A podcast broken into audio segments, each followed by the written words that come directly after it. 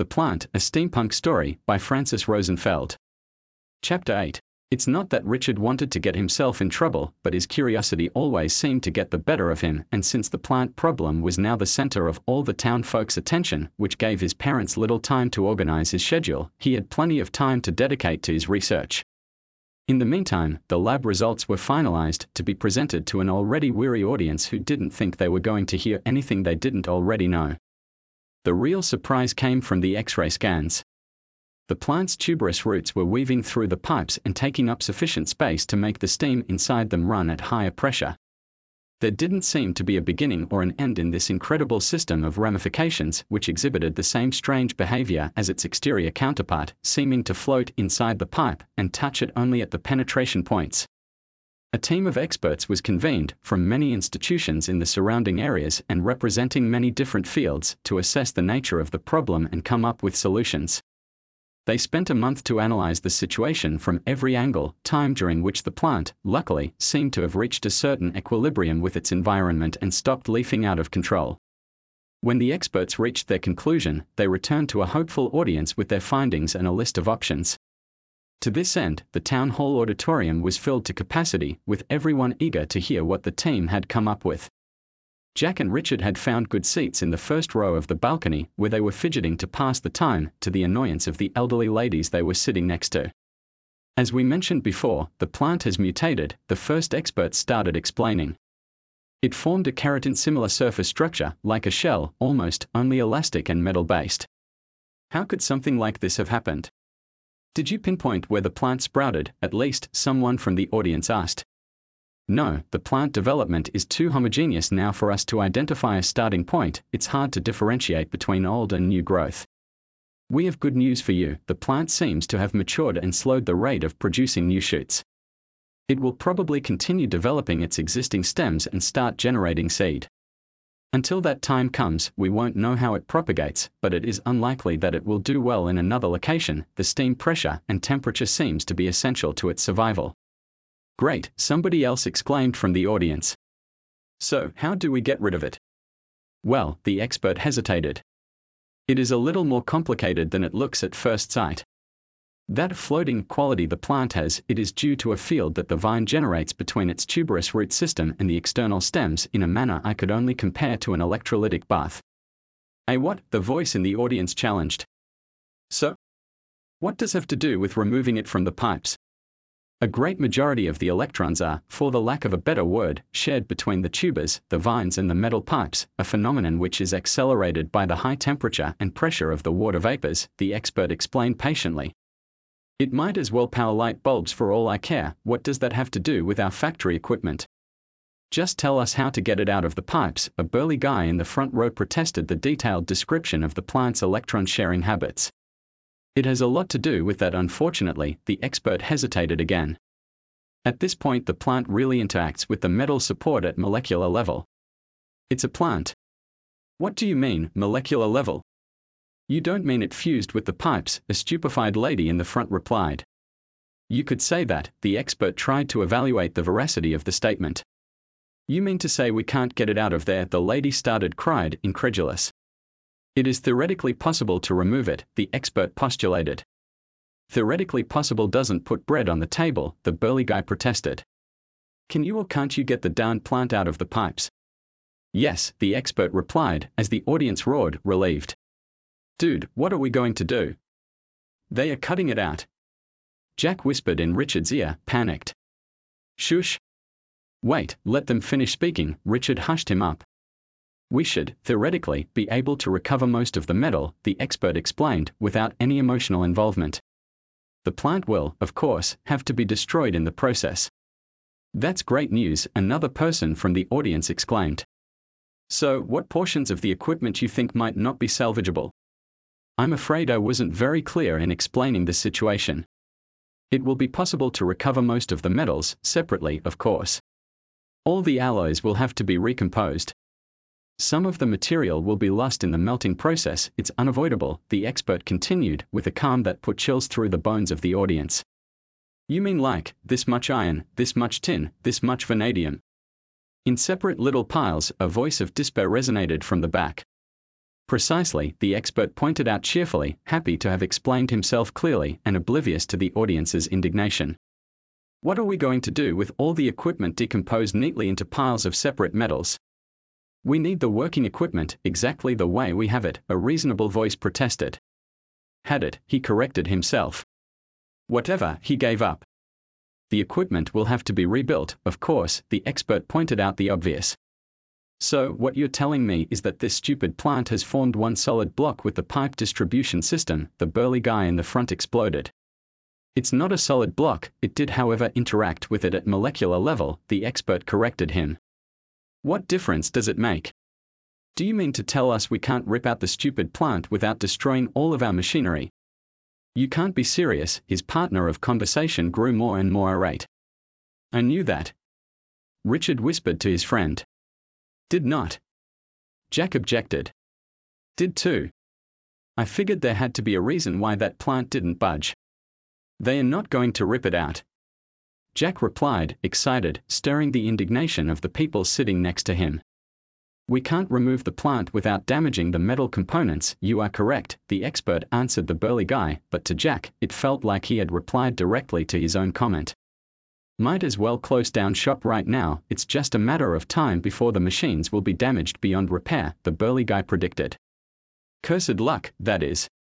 Actually, the equipment, as it stands, I can only describe as being in its optimal state, the expert continued. What's optimal about it sprouting leaves? Somebody blurted sarcastically. The metal doesn't tarnish for one, the expert started enumerating. Big deal, the conversation partner brushed him off. At that steam pressure, the plant yields the heat it generates through its own metabolism and its own electrical activity to the system, he continued. You mean it generates energy? Somebody asked, unconvinced. Yes, about 20% more. 25, Richard whispered to Jack, to correct him. This is nuts. You are not seriously considering keeping the situation as it is. Does anybody here not think that this is a complete nightmare? Who in his right mind wants to work under those conditions? Another person protested, stirring a small roar of approval. You mentioned that the plant needs the high steam temperature and pressure to survive. What if we just shut down the equipment for a length of time? He's right. Listen to him, a few voices in the back supported his idea. It's being turned off over the weekend, so obviously a couple of days wouldn't do it. How about we all take two weeks off, see what happens, he suggested. This generated serious protests from those who didn't want to lose so much working time, so the groups negotiated back and forth until they reached the compromise of one week. What do you think will happen if we shut down the factory for a week? A person asked the expert in the name of the entire group. I'm not sure, I guess we could give it a try, the expert hesitated again. There is a small risk that the metallic structure might disintegrate when the plant's metabolic balance is disturbed, he said, poised, and upon further consideration, he felt obligated to reassure the person who was staring at him, eyes filled with dread. I wouldn't worry about that. There is a very low probability of that happening, very low. I'd say put this to a vote, the self appointed leader of the group proposed. Who wants to try and shut down all the equipment for a week? The ayes had it, and to Jack and Richard's great distress, a full system shutdown was scheduled for the following Monday. The two prepared feverishly the entire weekend for an unprecedented whole week of having the factory floor all to themselves. They soon realized they had to account for the time, and Richard left it to Jack to figure out another explanation for their absence, since the latter seemed to be better at this kind of thing than him.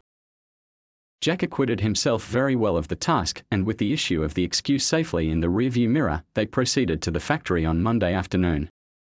Richard ran around like a mother hen, distressed over the well being of the plant and wringing his hands sorrowfully.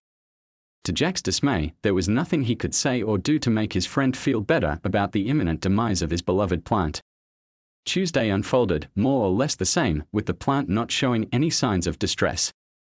Wednesday afternoon, the boys arrived to the factory, only to find it running. They had noticed the billowing clouds rising from the chimneys and assumed the people had changed their minds, so they sneaked in hesitantly, expecting to run into somebody at any moment, but there was nobody there, and everything looked exactly the way they have left it the day before, with the exception of the fact that all the equipment was running at full capacity. I've never seen the machinery running before, Richard noted, with an inspired look in his eyes. His beloved, and he wasn't sure if that was the plant, the metal forest of steam pipes, or their blended entity, was breathing again, happily alive, leaves all a quiver. Why do you think they turned it back on? He turned to Jack, pleasantly surprised. Who says they did? Jack answered ominously. His answer bewildered Richard, who took a second to understand his friend's argument. It couldn't possibly, he protested in disbelief. If you see it with your own two eyes, it's possible. Jack replied. How? How does it do anything else? Jack retorted. So, what you're saying is that any moment now somebody will see smoke billowing out of the chimneys and come here to check out what's going on. Richard said. Probably on their way here as we speak, Jack assessed the situation. Still arguing it's not smart. Jack asked his friend after they had left the factory in a hurry and were making their way back home. Now that the whole town was alerted to the fact that the factory had restarted itself, they knew their absence will not go unnoticed.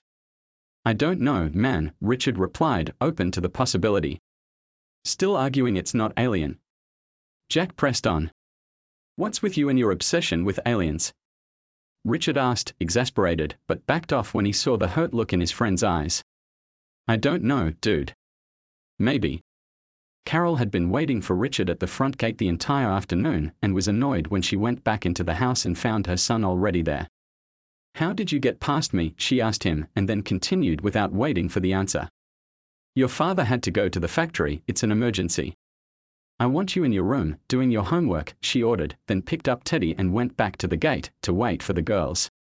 Richard went back to his room, where he closed the door, opened the window, and climbed out. He went straight to the library, hoping to run into Jack, and indeed he found his friend immersed in a treatise of comparative biology, studying the section on genetic mutations. What on earth do you expect to find in there? Unless they have a chapter on electron emitting plants that can weld themselves to metal, Richard commented, half serious. No need for the sarcasm, Jack defended himself. You don't have a clue either. Their lively chatter attracted the attention of the librarian from the day before, who saw them in the reading area and walked towards them, filled with excitement, before they had time to pretend they needed to be somewhere else. There you are. Hey. I told my friend Sheila about your magic trick. She runs the children and young adult section, and they have a lot of activities for the little ones there. That trick was quite something. Do you think you could demonstrate it for the younger children? We have a half hour available on their summer vacation schedule, and we couldn't find anybody to fill it. She stopped for a second, oblivious to the trepidation her suggestion had generated. What was that thing you were playing with yesterday? A plastic plant. She saw the look in Jack and Richard's eyes and mistook their panic for surprise. Don't be modest, boys, just give it some thought and let me know later if you can fill in. That was very entertaining, she smiled encouragingly and left. You and your stupid ideas. Richard hissed at his friend. Why did you have to bring the plant here? Would you relax? We'll just tell her our parents didn't give us permission. Jack found a quick solution to their predicament. What if she asked them? Richard pointed out and then remembered that he was supposed to be in his room, and if his parents ever spoke to the cheerful and talkative librarian, she would definitely remember their encounter this afternoon. Great, he said. Now I have to find an explanation for this, too.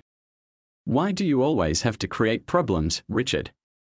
Jack admonished his friend, to the outrage of the latter.